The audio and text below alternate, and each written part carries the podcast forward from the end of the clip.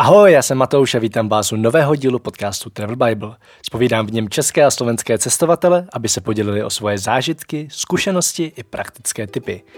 Mým dnešním hostem je Sonja alias Pouštní liška.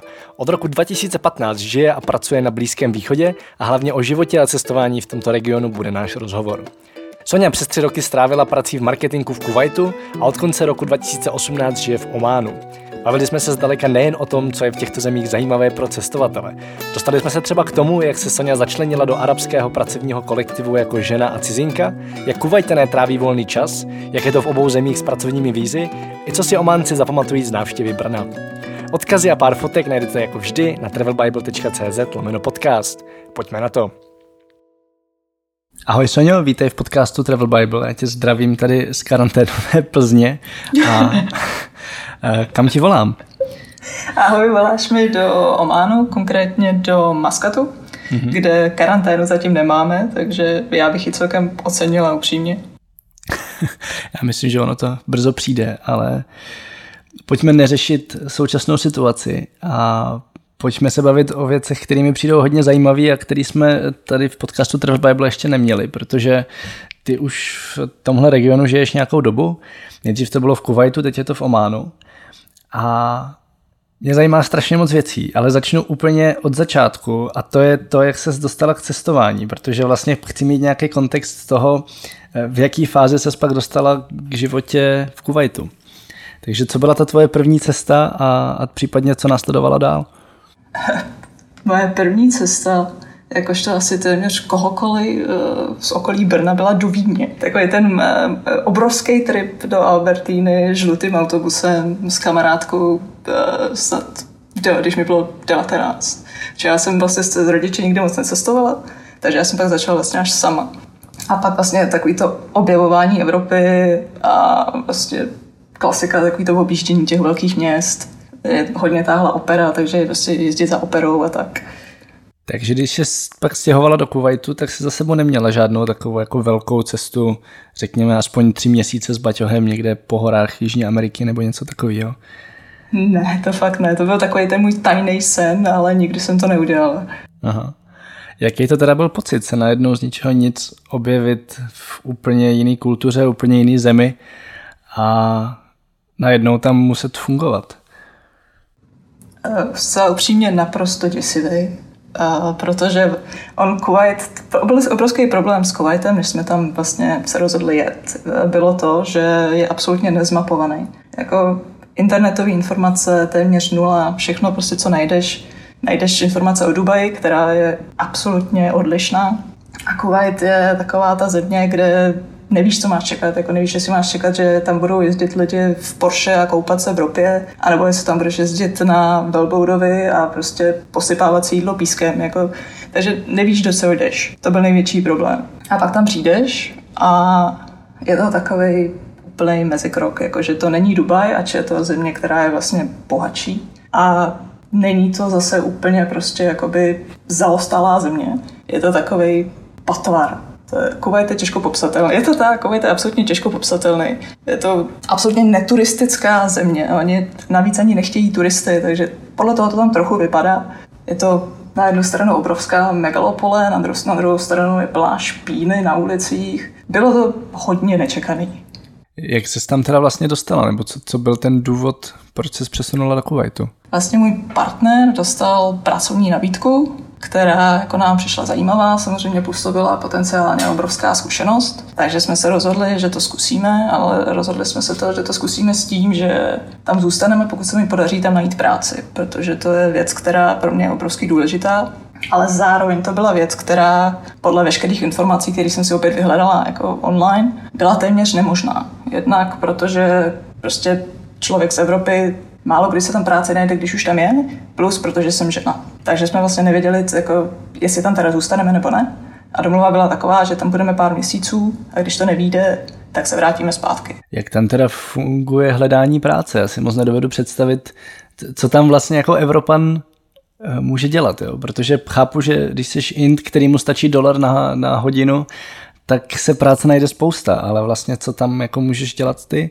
To je ono, jako když jsi vlastně expat, že jsi cizinec pracující, tak uh, většinou, ještě jako hlavně třeba z Evropy, z Ameriky, tak uh, máš možnost pouze na celkem vysoké pozice jako od různých ředitelů a, a tak dále. To jsou, protože oni vlastně postrádají uh, tu expertízu. Oni jakoby jsou schopni naplnit takový ty průměrné pozice uh, jako lokální silou, ale když potřebují fakt nějaké jako vědomosti a nějaké zkušenosti, tak právě většinou sahají do zahraničí. A já jsem vlastně přicházela na úrovni, kdy jsem rozhodně nebyla nikde vysoko, prostě byla jsem absolutně tady průměrný zaměstnanec, takže jsem měla spíš jako obrovský jako štěstí, protože já jsem samozřejmě jako používala LinkedIn, mně to přijde jako asi jediný normální kanál, kde, kde jsou opravdu jako možnosti, protože oni jsou pak jako takový různý lokální varianty, ale ty jsou absolutně nesrozumitelný. Takže jsem zkoušela LinkedIn a vlastně narazila jsem na práci v agentuře, která byla čistě kuvajská, ale ta pozice vlastně velmi dobře odpovídala tomu, co jsem uměla, takže jsem tam se přihlásila, oni se ozvali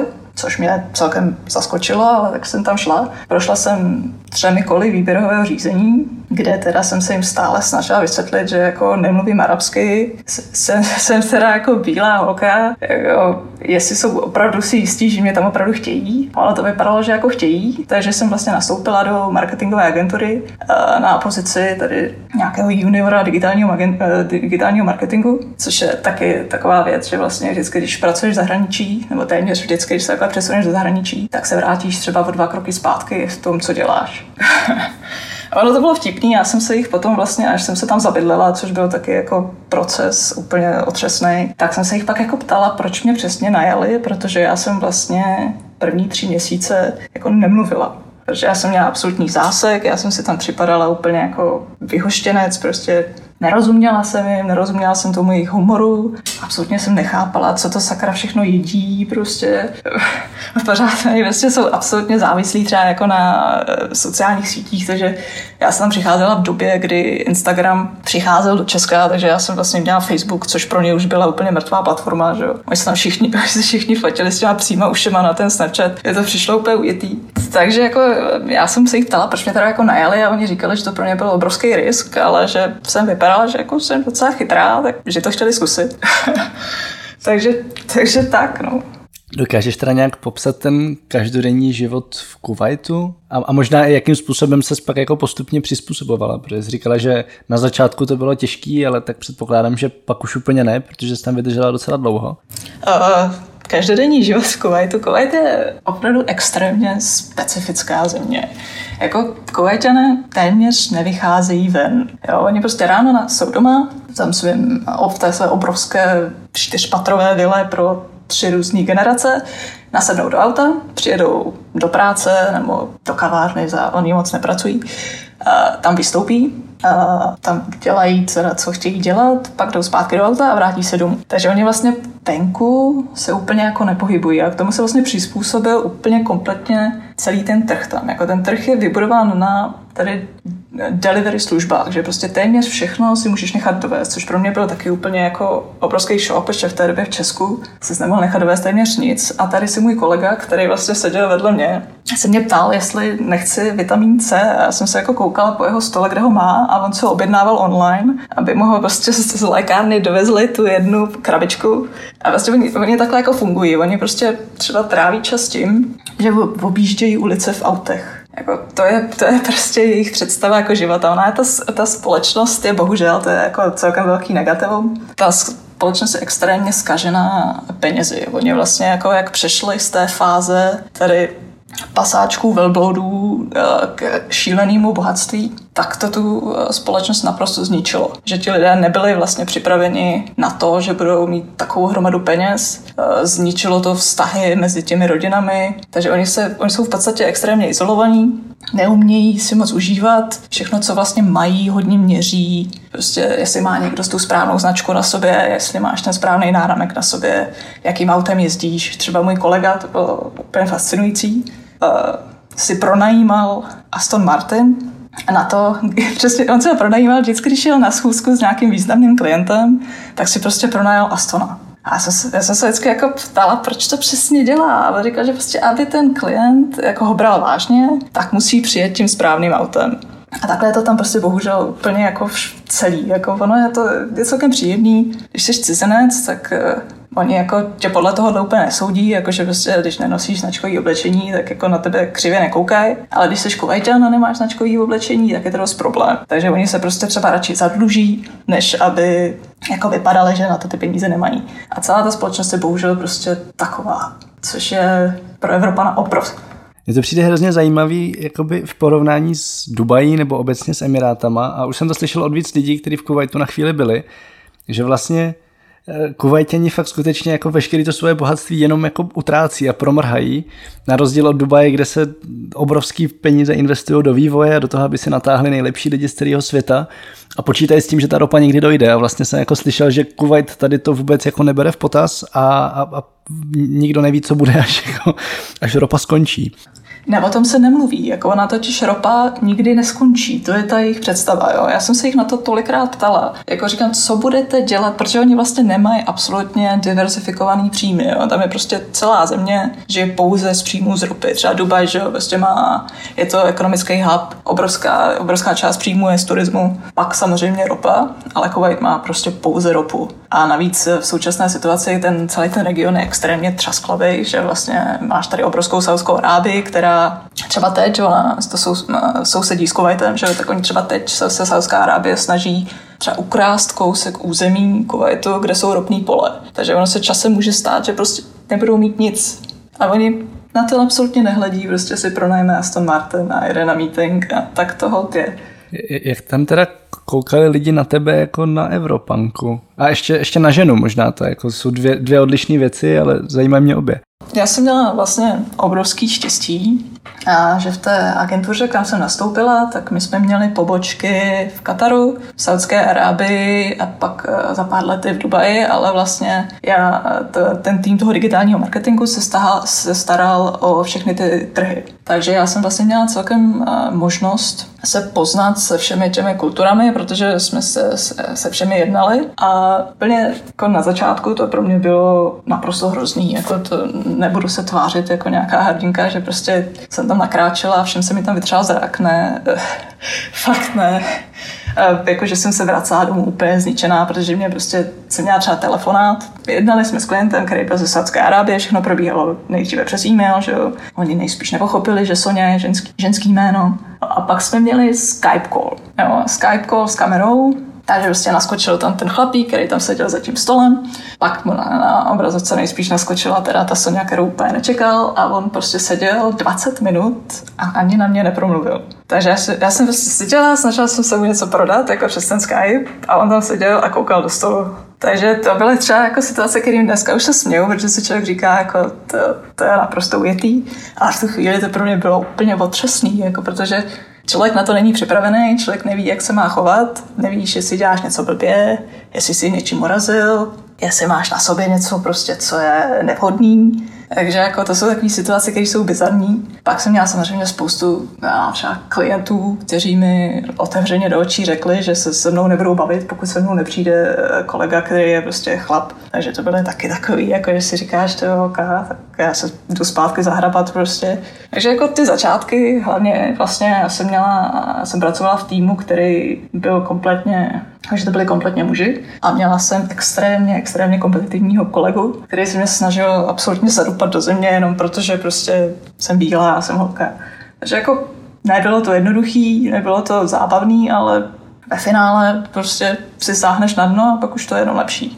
Co ti pomáhalo tady ty situace zvládnout? A zcela upřímně můj manžel. Jako já, kdybych tam byla sama, tak uh, už jsem doma 50krát, protože já jsem vždycky přišla domů. Já mám takovou tu, tu, tu úplně klasickou vlastnost, že všechno je konec světa. Takže já jsem vždycky přišla domů, tohle jsem mu vyprávěla, prostě konec světa, já tam končím, všichni mě tam nenávidí. Tak mi vždycky s velkým klidem řekl, že to tak není a já jsem šla zpátky do práce. Takže upřímně, kdybych tam byla sama, mám ten život jako být tam sám je extrémně těžký. Prostě, a i když jsi, nejen jako když jsi ženská, ale vlastně když jsi chlap, protože vlastně Kuwait uh, musíš si tam zcela jako cíleně hledat, co budeš dělat, jinak tě semele taková ta nečinnost a prostě budeš zevlovat doma budeš se volat v kavárně celý hodiny. Takže jako já jsem měla tu podporu toho manžela, která pro mě byla extrémně důležitá. Myslím si, že bez něj ten první rok bych tam nepřežila úplně stoprocentně. Co se teda dá v Kuwaitu dělat, krom ježdění autem po ulicích?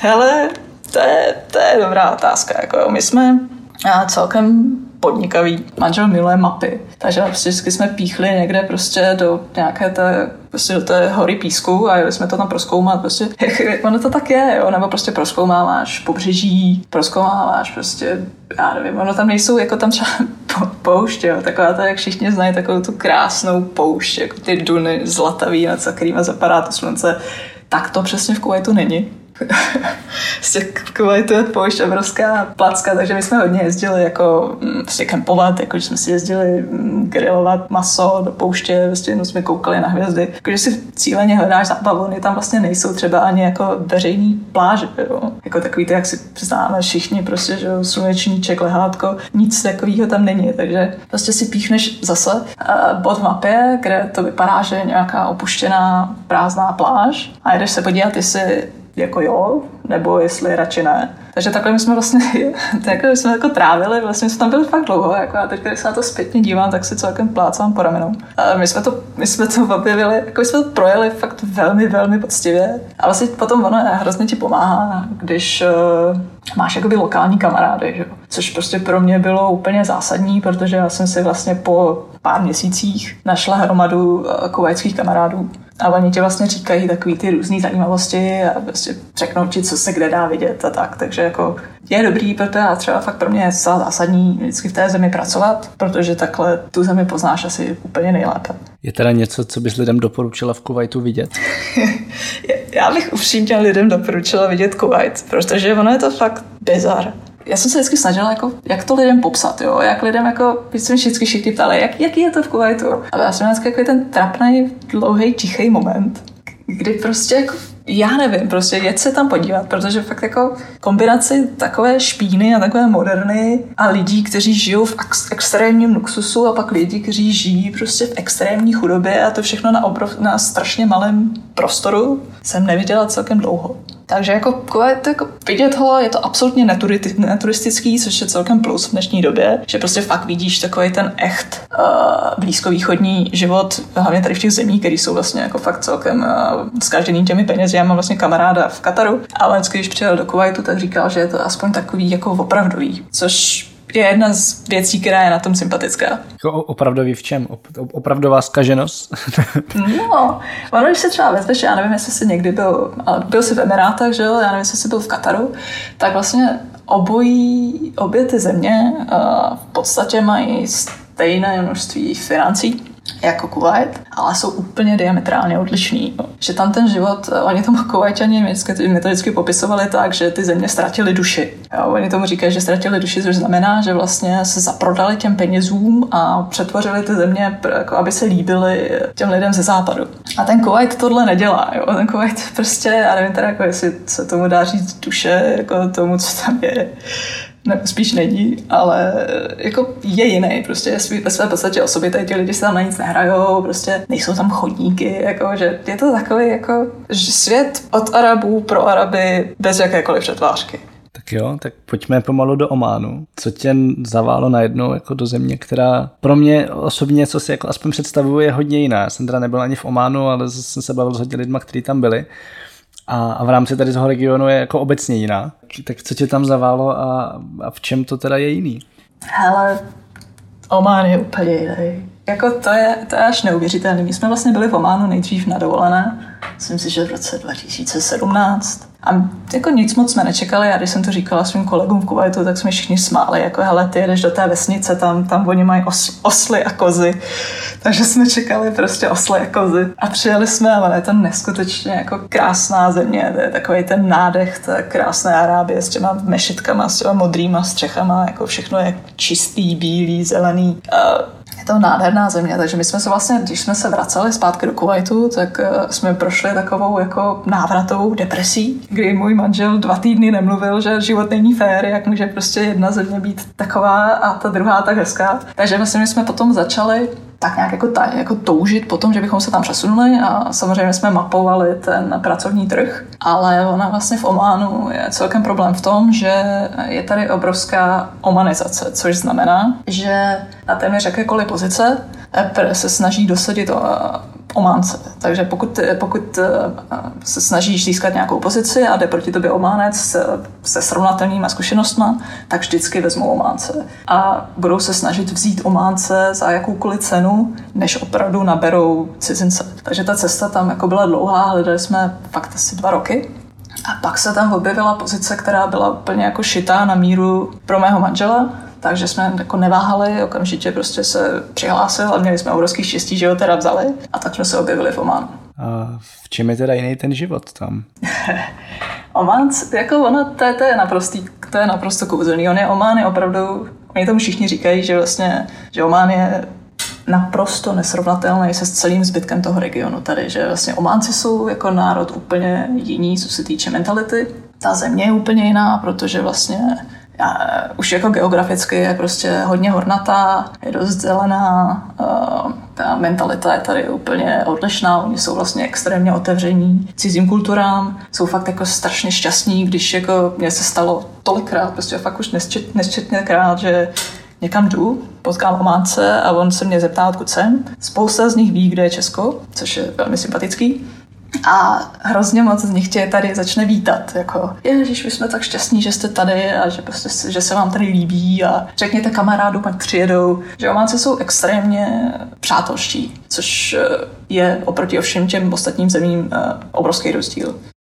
Zjišťovala se třeba, čím to je? Je to jednak tím, že oni vlastně měli v celku osvíceného vládce, a že vlastně Oman jako země jako opravdu je v podstatě 50 let starý, jako, že samozřejmě byla tady hromada kmenů, který prostě tak jako různě žili v tom prostoru, jako bojovali spolu tak různě a tak všechno, ale vlastně nikdy to nebyla sjednocená země. A vlastně potom měli vlastně svého prvního sultána, který té země chopil a začal ji extrémně rozvíjet, že vlastně začal využívat peníze z ropy za pomoci Velké Británie samozřejmě a začal investovat do té země. A on jakožto osobnost byl extrémně pokrokový na svou dobu, že prostě podporoval vzdělání žen, podporoval míšení kultur, prostě podporoval otevřenost vůči cizincům, hlásal, že cizinec je na stejné úrovni jako, jako lokál, takže ta osobnost toho sultána vlastně extrémně pomohla formovat ten román, jako, jaký je teď, což je úžasný. Plus oni samozřejmě vždycky byli obrovští obchodníci, jako námořní obchodníci, takže oni byli šílený hub, kde se vlastně vždycky mísily kultury z Indie, z Afriky. Takže oni jsou opravdu otevření tomu, jako poznávat svět, poznávat cizí lidi, což tu zemi dělá jako naprosto jedinečnou, aspoň v mých očích. Co tam teda teď děláš? já jsem jsem přicházela opět s obrovským strachem, protože, jak jsem zmínila, omanizace je obrovský problém. Takže pokud sem nejdeš eh, jako vyloženě už cíleně za, za konkrétní pozicí, tak jakožto cizinec, eh, nebo jakožto ještě přesněji jakožto cizinka, tvé šance jsou, že buď budeš pracovat třeba jako učitelka, nebo budeš pracovat jako zdravotní sestra. A pokud chceš dělat téměř cokoliv jiného, tak eh, je tady taková jako čekačka třeba rok, rok a půl, než něco najdeš. Což mi teda samozřejmě absolutně děsilo, ale říkala jsem si, že ta země mi za to stojí. Takže jsem přišla a začala jsem skenovat uh, LinkedIn, protože prostě opět a našla jsem tam pozici, která byla přesně pro mě, jako, že jsem se až říkala, že to jako není možný. Protože já jsem vlastně, já jsem skenovala LinkedIn už asi 6-7 měsíců předtím, protože jsme samozřejmě dlouho věděli, že se budeme stěhovat, že? a nebylo tam vůbec nic, jako, že vůbec nic, prostě, že máš jako vypsanou pozici a tam je napsáno marketingový manažer, hledáme ománce a muže čímž to pro tebe. Jako, tak to je, oni jsou velmi otevření v tomhle tom, jako, že prostě on to nikdo nebere, jako, že by to byla jakákoliv urážka, prostě chceme ománce a chceme muže. Nebo chceme cizince, ale opět chceme muže. Málo kdy se najde, že by chtěli ženu. No a takže jsem našla tuhle pozici, která byla, jako vypadalo to otevřená, takže jsem tam a, samozřejmě napsala, oni byli celkem nadšení. Hodně mi pomohlo to, že jsem měla zkušenost vlastně z toho regionu a měla jsem tam nastoupit jako uh, manažerka digitálního marketingu opět, protože to je to, v čem se cítím dobře, ale vlastně v tu stejnou chvíli, kdy jsem tam nastoupila, tak jim uh, dal výpověď jejich generální manažer, což samozřejmě pro mě byla obrovská příležitost, že? takže jako uh, jsem se rozhodla, že se jich zeptám, jestli bych to teda jako nemohla vzít já. A to teď dělám, takže vedu malou eh, ománskou agenturu, která se věnuje marketingu, sociálním médiím a tak dále. Jak to vlastně v obou těch zemích funguje s vízama? Protože přece jenom jako to není Evropská unie, kde si jen tak přijedeš a hledáš práci. To je neskutečný proces. Jakože paradox je, jako mě, když jsem byla v Kuwaitu, tak mi to přišlo, že v Kuwaitu je to nejhorší proces na světě, ale už si to nemyslím po té, co jsme přišli do Ománu. Tady v Ománu ještě, jako v Kuwaitu vlastně jako je to dlouhý proces, že prostě musíš eh, projít veškerýma zdravotníma prohlídkama, musí ti to, vlastně musíš získat jakoby sponzora, že vlastně ty jsi ta firma, ve které pracuješ, se stává tím sponzorem. Takže cokoliv provedeš, tak jako jde na jejich triko. A, takže ono to chvíli trvá, než se to celý zprocesuje. Samozřejmě vládní organizace pracují od 9 do 2, takže jako té práce moc neudělají, takže to trvá prostě třeba měsíce. A pak jsme vlastně přišli jako do Ománu, já jsem si říkala, že už jsem připravena úplně na všechno. No a v Ománu ještě taková krásná jako vychtávka, že oni začali jako banovat uh, pozic, jako různý, různý jako odvětví, jo? takže třeba nemůžeš najmout cizince do jak, na jakoukoliv pozici v marketingu, což jsem samozřejmě já. Že? Takže musíš, oni tomu říkají vasta. Vasta je takový jako vliv, takže ten člověk, který tě chce najmout, musí mít velkou vastu. To znamená, že prostě musí mít spoustu kamarádů ve vládě, musí mít spoustu kamarádů ministrů, kteří mu vlastně pomůžou protlačit tu danou osobu aby mu schválili to vízum, takže to samozřejmě trvá ještě výrazně déle, protože jako v Ománu nikdo nikam nespěchá, že jo, nejdřív si musíš dát ten čaj, dát si ty datle, pozvat je k tobě domů, takže prostě šílený, šílený proces, který vlastně trval měsíce, upřímně měsíce, takže já jsem měla obrovský štěstí, že vlastně já jsem tam začala, měla jsem výzum vlastně rodinný na mýho manžela, takže jsem tam pracovala pár měsíců, jako řekněme na černo, než mi to celý zprocesovali. A pak samozřejmě ještě přišla taková jako krásná věc, že vlastně úplně poslední papír celého toho víza byl v arabštině, který mi tak jako jako postrčili přes ten stůl a řekli mi, ať mi to podepíše manžel. Tak jsem se jako říkala, jako, co to přesně je. On že je taková maličkost tak jsem si vzala, jako teďka dokáže Google, že skenovat a překládat prostě fotkou, že takže jsem si přiložila, to bylo vlastně napsáno arabsky a že můj manžel teda souhlasí, že já budu pracovat a tady tím podpisem stvrzuje, že mu to nevadí. Říkám, tak bezva, tak už teda jako můžu jít, takže jako já prostě šílený proces, který prostě trvá. Oni jako se snaží prostě demotivovat ty zaměstnavatele, aby najímali cizince. Oni prostě opravdu chtějí, aby všichni najímali Ománce, aby ta ekonomika vlastně byla, aby třeba to všechno drželi doma, což je v podstatě hezký, ale občas jsou prostě pozice, kde potřebuješ ty zkušenosti a kde to té zemi spíše ubližuje. Takže jako vízový proces, jako třeba já, mě spousta lidí píše, jako můžu přijet do Ománu, najdu si tam práci a ne, prostě tak to není. Je jednodušší najít si tu práci už fakt stálky, je jednodušší mít někoho, kdo už tě tam fakt chce. A může se stát, že tady budeš sedět rok a ne, nezískáš vůbec nic. Můžeš teda teď nějak popsat denní život v Maskatu? Když jsi tak popisovala Kuwait, tak, tak jako jak tam probíhá, řekněme, tvůj vlastně úplně běžný pracovní týden. Hele, to je totiž, to je to, to, je to kouzlo, jako, a to je jako jenom pro srovnání a Ománci, když potřebují jako popsat něco, jako na, popsat naprosto zvrácený život, tak mluví o Kuwaitanech, jo. Ománci jsou extra, jo, jo, oni jsou jako, to, to pro nás třeba bylo, bylo na, úplně nádherný osvěžení, že oni jsou třeba spořiví, jo, že prostě jako si kládají ty peníze a počítají, co, jako cokoliv stojí, což je hrozně hezký. Uh, takže to je už, už takový jako absolutně diametrální rozdíl úplně na, který poznáš v prvních dvou týdnech, kdy sem přijedeš. Ale jinak jako ten každodenní život je pomalejší. Oni vlastně strašně neradi spěchají. Jo, takže já vlastně, moje práce, co to obnáší, je, že já se potkávám s potenciálními klienty, že dělám všechny takový ty úvodní, jako se snažím nás strašně prodat, že což prostě v překladu znamená, že piju strašně, strašně moc té jejich arabské kávy. Snědla jsem neskutečné množství datlí, prostě mám obrovskou řadu příběhů o různých rodinách, který jsem nikdy v životě nepotkala, protože vlastně ty, oni přijdeš na, na schůzku a nesmíš odmítnout nic, co ti nabíjí, nabízejí, protože to by byla urážka. Takže tam sedíš, povídáš si, co, co ta Praha, co ten Oman, co se nám tady líbí. Takže prostě trávím hodiny, ale jako doslova hodiny prostě probíráním tady těch věcí. Pak se teda dostaneš k tomu jako biznesu, což jako samozřejmě opět nemůžeš tlačit, protože jako tady je žádný stres, nikam nespěcháme, prostě teď se můžeme potkat znovu. Takže vlastně všechno plyne neskutečně pomalu, což jako pro Evropana je tak šíleně frustrující, že to jako není jako popsatelný. Jo. My jsme prostě zvyklí být jako extrémně věcní, jo. že prostě přijdeš, chci tohle, tohle, tady je můj e-mail, to mi sem pošlete, čau, nazdar. Jo. Pokud si dáš, pokud někdo nabídne vodu, tak si připadáš extrémně výjimečný. Tady, tady je to fakt jako, ten život je pomalejší, takže jako já pracuji úplně jako celku normálně, prostě od 9 do 5 do 6. Pak prostě se teda jako nějakým jako pomalým tempem dostanu domů, bydlíme kousek jako od moře, takže tady šouráme kolem moře, kde se šourají ty, ty rodiny těch ománců, oni jsou extrémně jako, oni milují rodinu, takže oni opravdu tráví spoustu času jako společně, což je hrozně hezký. Takže prostě je to takový jako, že tady proplouváš prostě tím hezkým prostředí. Ten život je moc fajn, jako nebudu, ne, nebudu to nějak tady jako dramatizovat, prostě tak to je. Ty jsi teď někde psala na Facebook takovou hrozně hezkou historku o tom, jak ti v prodávání pomohlo, že jsi z Čech, tak můžeš to přetlumočit posluchačům.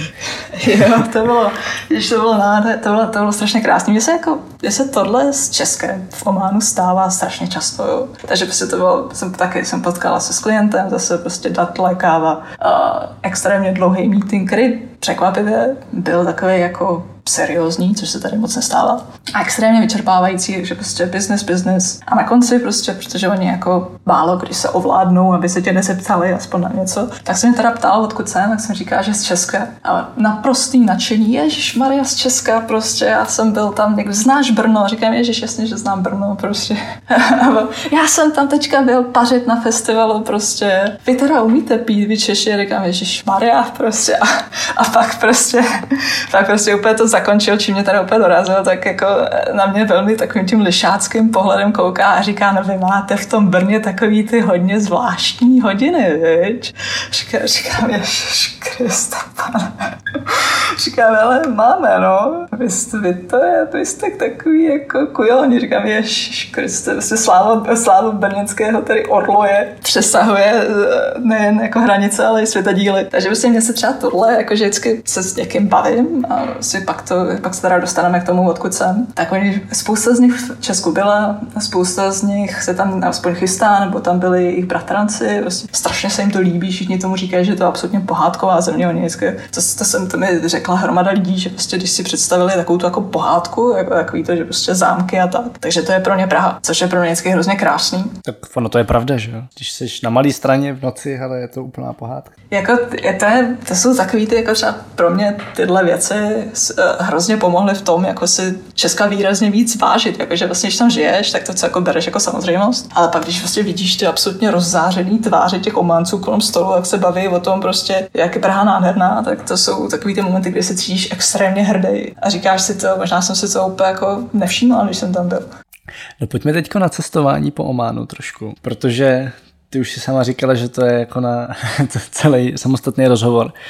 Můžeš zkusit vypíchnout pár tvých zážitků, eh, který ti fakt jako hodně zůstaly v paměti a, a právě to nemusí být takový ty jako obvěz věci, kam jedou všichni, ale, ale spíš nějaký drobnosti, které tě fakt jako potěšily nebo zaujaly.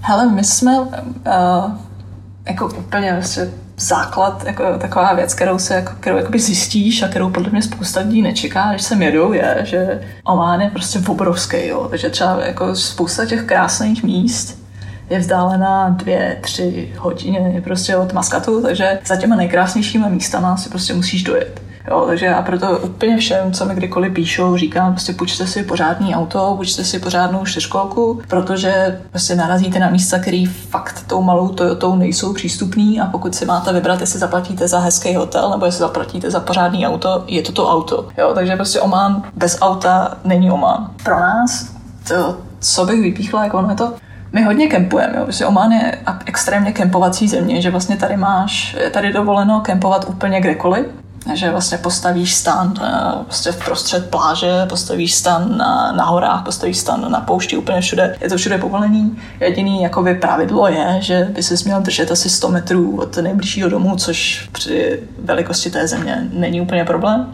Takže my vlastně trávíme spoustu času hledáním různých jako míst na stanování na úplně opuštěných plážích, prostě, že prostě seš tam ty, obrovský, jako nádherně čistý moře kolem tebe na kilometry vůbec nic. Hromada hvězd, protože samozřejmě vlastně žádný smog a nic takového. A to jsou vlastně takový ty naprosto magický momenty. Jo.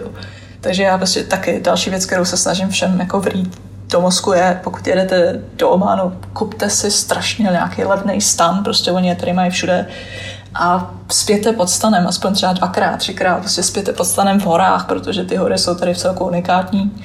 Spěte pod stanem na plážích, protože jako, ten zážitek je úžasný.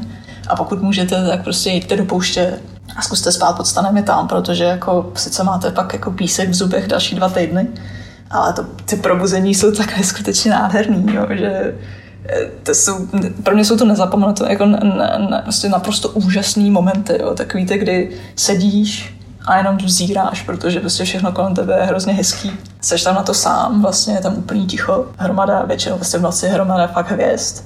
Ty jsi jenom v tom momentu, což je naprosto nádherný. Unikátní zážitek pro nás. Uh, můj manžel miluje offroad, jako takový to prostě drandění autem. Takže my jsme vždycky strašně chtěli jakoby přejet poušť což je takový, jako, takový ten zážitek, že prostě překonáváš ty duny. Ale samozřejmě prostě víme, že poušť je extrémně zrádná. Jo, že jet sám do poušti je to nejhorší, co můžeš udělat, protože je to tak, protože ono, ať, když to, když to vypadá jako, že prostě jedeš po písku, tak fakt ne, jo, že je to zapadáváš úplně kdekoliv, pokud nejsi fakt vycvičený řidič, tak tě to zlomí. Takže my jsme si vlastně našli takovou partičku místních nadšenců, fakt jako prostě banda ománců, kteří si jezdí přejíždět tu poušť. A vlastně je to takový jako zážitek, že vlastně seš tam dva až čtyři dny, záleží, co si jakoby vybereš. A ty dva až čtyři dny nemáš signál, protože jsi v prostřed pouště, což je naprosto úžasný a jsi prostě závislý na tom, na svých zkušenostech a samozřejmě na těch lidech kolem tebe, který vůbec neznáš. A je tam takový krásný pocit, že si všichni nádherně pomáhají, prostě pomáhají ti s tím řízením, pomáhají ti z toho písku, fakt je to takový jako souboj s tou pouští, což taky jako pokud eh, kdokoliv, kdo by si chtěl prostě fakt jako zažít, takový jako spíš jako fakt řidičský, ale ono i pro mě jakožto spolujezdce to bylo naprosto úžasný zážitek, tak přejez pouště Samozřejmě teda doprovodu rozhodně doporučuji úplně všem, protože si taky zase sáhneš na dno, jsi špinavý, je to tak, jsi špinavý, spocený, dochází ti jídlo, prostě jíš tam s bandou ománců prostě na hromadě písku nějaký, nějakou chrýži, kterou oni tam uvařili. Je to naprosto nádherný zážitek. No, to já se směju, ale to se směju, takže naprosto chápu, o co jde. Tím, jak jezdím na motorce, tak tady ty zážitky mám dost rád taky. A přes, přes, přesně se to dovedu představit. Takže jako ono, těch míst je tady hromada, jo, ono vlastně je to těžko cokoliv vypíchnout, pak jsou tady samozřejmě, uh, ono tady málo kdy prší, ale když prší, tak jako je to většinou obrovská záplava, protože ta země je extrémně jakoby eh, vypráhlá a celkem jako tvrdá. Takže když teče voda, tak se nevsakuje. Že to prostě absolutně jako spláchne všechno, co je kolem. A oni vlastně tady mají hromadu řečišť. Jo, že, a oni jim říkají vádí. A ty řečiště často a jsou vlastně celoročně zelený. Jo. To jsou takový absolutně nádherný oázy, vlastně často je to mezi skálama, že jo, protože vlastně z těch skál teče celá ta voda. Takže tady vznikají takový jako průsmyky plný prostě zelených palem, který bys absolutně nečekal, takže prostě proskoumávat ománský vádí je další taková věc, kterou doporučuji všem. Oni jsou, je tady pár, který jsou takový jako provařený, kam fakt de fakt jako je to jak na Václaváku, že prostě se prodíráš mezi těma turistama, kteří tam dělají všude ty selfiečky, ale pak jsou tady, je tady řada nádherných vádí, které jsou vlastně úplně prázdný. Prostě potkáš tam ty lokály, jak jsem koupil v těch jezírkách. A to je další věc, kterou jako se snažím lidem jako protlačit, jako najít si ty místa, které jsou pořád ještě prázdní. Jako já se trochu obávám, že vlastně Oman se svojí otevřeností jako se postupem času stane taky takovým jako turistickým centrem, protože ta země má dost co nabídnout. Ale teď, teď je ještě v podstatě dost prázdná. Takže teď je ten správný čas tak ono zase je dobrý, že ty místa, které jsou daleko od letiště, většinou zůstanou jako nepoškozený, pokud se nedostanou na takový to TripAdvisor číslo jedna a pak, pak tam jezdí dodávka za dodávkou. Ale ty zase mí, míjí všechno mezi, že jo? takže ono, to, to, to, ne, myslím, že vždycky budou ty místa, kam jako turisti nejezdí a kde potkáš jenom místní a Čechy. To, to je naprosto, mě, mě psala, moje, moje kamarádka mi psala minule, že ona taky jako byla několikrát v Ománu a minule mi právě psala, že mám, já mám takový malý jako blogísek, kde vlastně ten Omán se snažím trochu jako popisovat.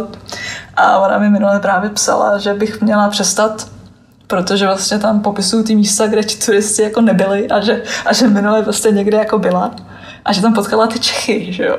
A že absolutně nechápala, jak se tam ti Češi dostali a začala mě obvinovat, že je to kvůli mě. Říkáme, že... říkáme, Maria prostě. Takže jako Oman je neobjevený, ale Čechů je tady překvapivě dost. Tak ono to fakt je tím, že Češi vždycky rádi jezdí na ty, právě na ty neobjevené místa a, a rádi je sami objevují, že jo? což je skvělý. Ale já se ještě vrátím k lidem, protože ty už se zmiňovala docela hodněkrát a já se v podstatě ve všech podcastech ptám na lidi, kteří ti nějakým způsobem taky hodně zůstali v paměti, nebo kteří ti třeba úplně změnili nás náhled na život, nebo na nějakou důležitou životní otázku, nebo překvapili svýma hodnotama. Vybavíš si někoho fakt jako hodně silného? Jo, jo, já jsem měla a vlastně můj úplně nejlepší kamarád v Kuwaitu, a tady začnu Kuwaitanem, pak eh, přejdu na Ománce, tak můj nejlepší kamarád v Kuwaitu byl kluk, který byl extrémně inteligentní, jako neskutečně vzdělaný a šíleně talentovaný právě v tom oboru toho digitálního marketingu. A talentovaný do té míry, že vlastně dostal nabídku jít pracovat do Google, což prostě pro něj byl celoživotní sen ale vlastně v tu chvíli, kdy tuhle nabídku dostal, tak mu zemřel otec. Což prostě v tamní kultuře je jednak obrovská samozřejmě rána a jednak e, to pro něj znamenalo to, že musel zůstat doma, protože jeho matka a jeho sestra e, nemohli žít v domě sami. Takže on vlastně ten jejich, ta jejich jako síla těch rodinných vztahů vlastně jde úplně přes všechno, jde přes životní sny, jde přes, tě, přes kariéru. A já jsem se na to několikrát ptala, jako, že mi to přišlo takový, jako, že třeba já nevím, jako, já to soudím samozřejmě jako podle sebe, ale já si dovedu představit, že jako moje máma dokáže žít sama. Takže já, kdybych měla obrovskou životní příležitost, tak asi půjdu za tou příležitostí a pro něj to bylo úplně jako takový ten naprosto jako no-brainer, že prostě ne, já mám tu povinnost tady pro tu rodinu, musím se o ně postarat,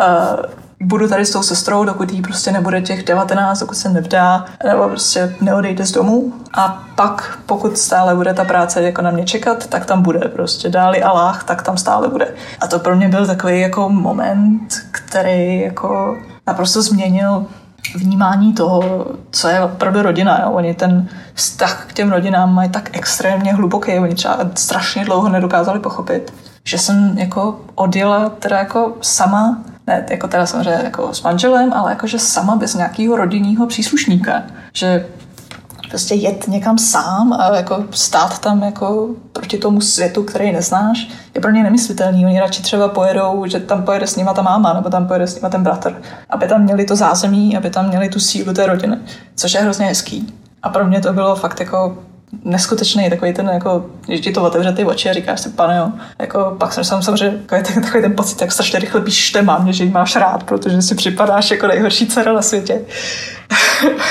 prostě, prostě tak to je, no.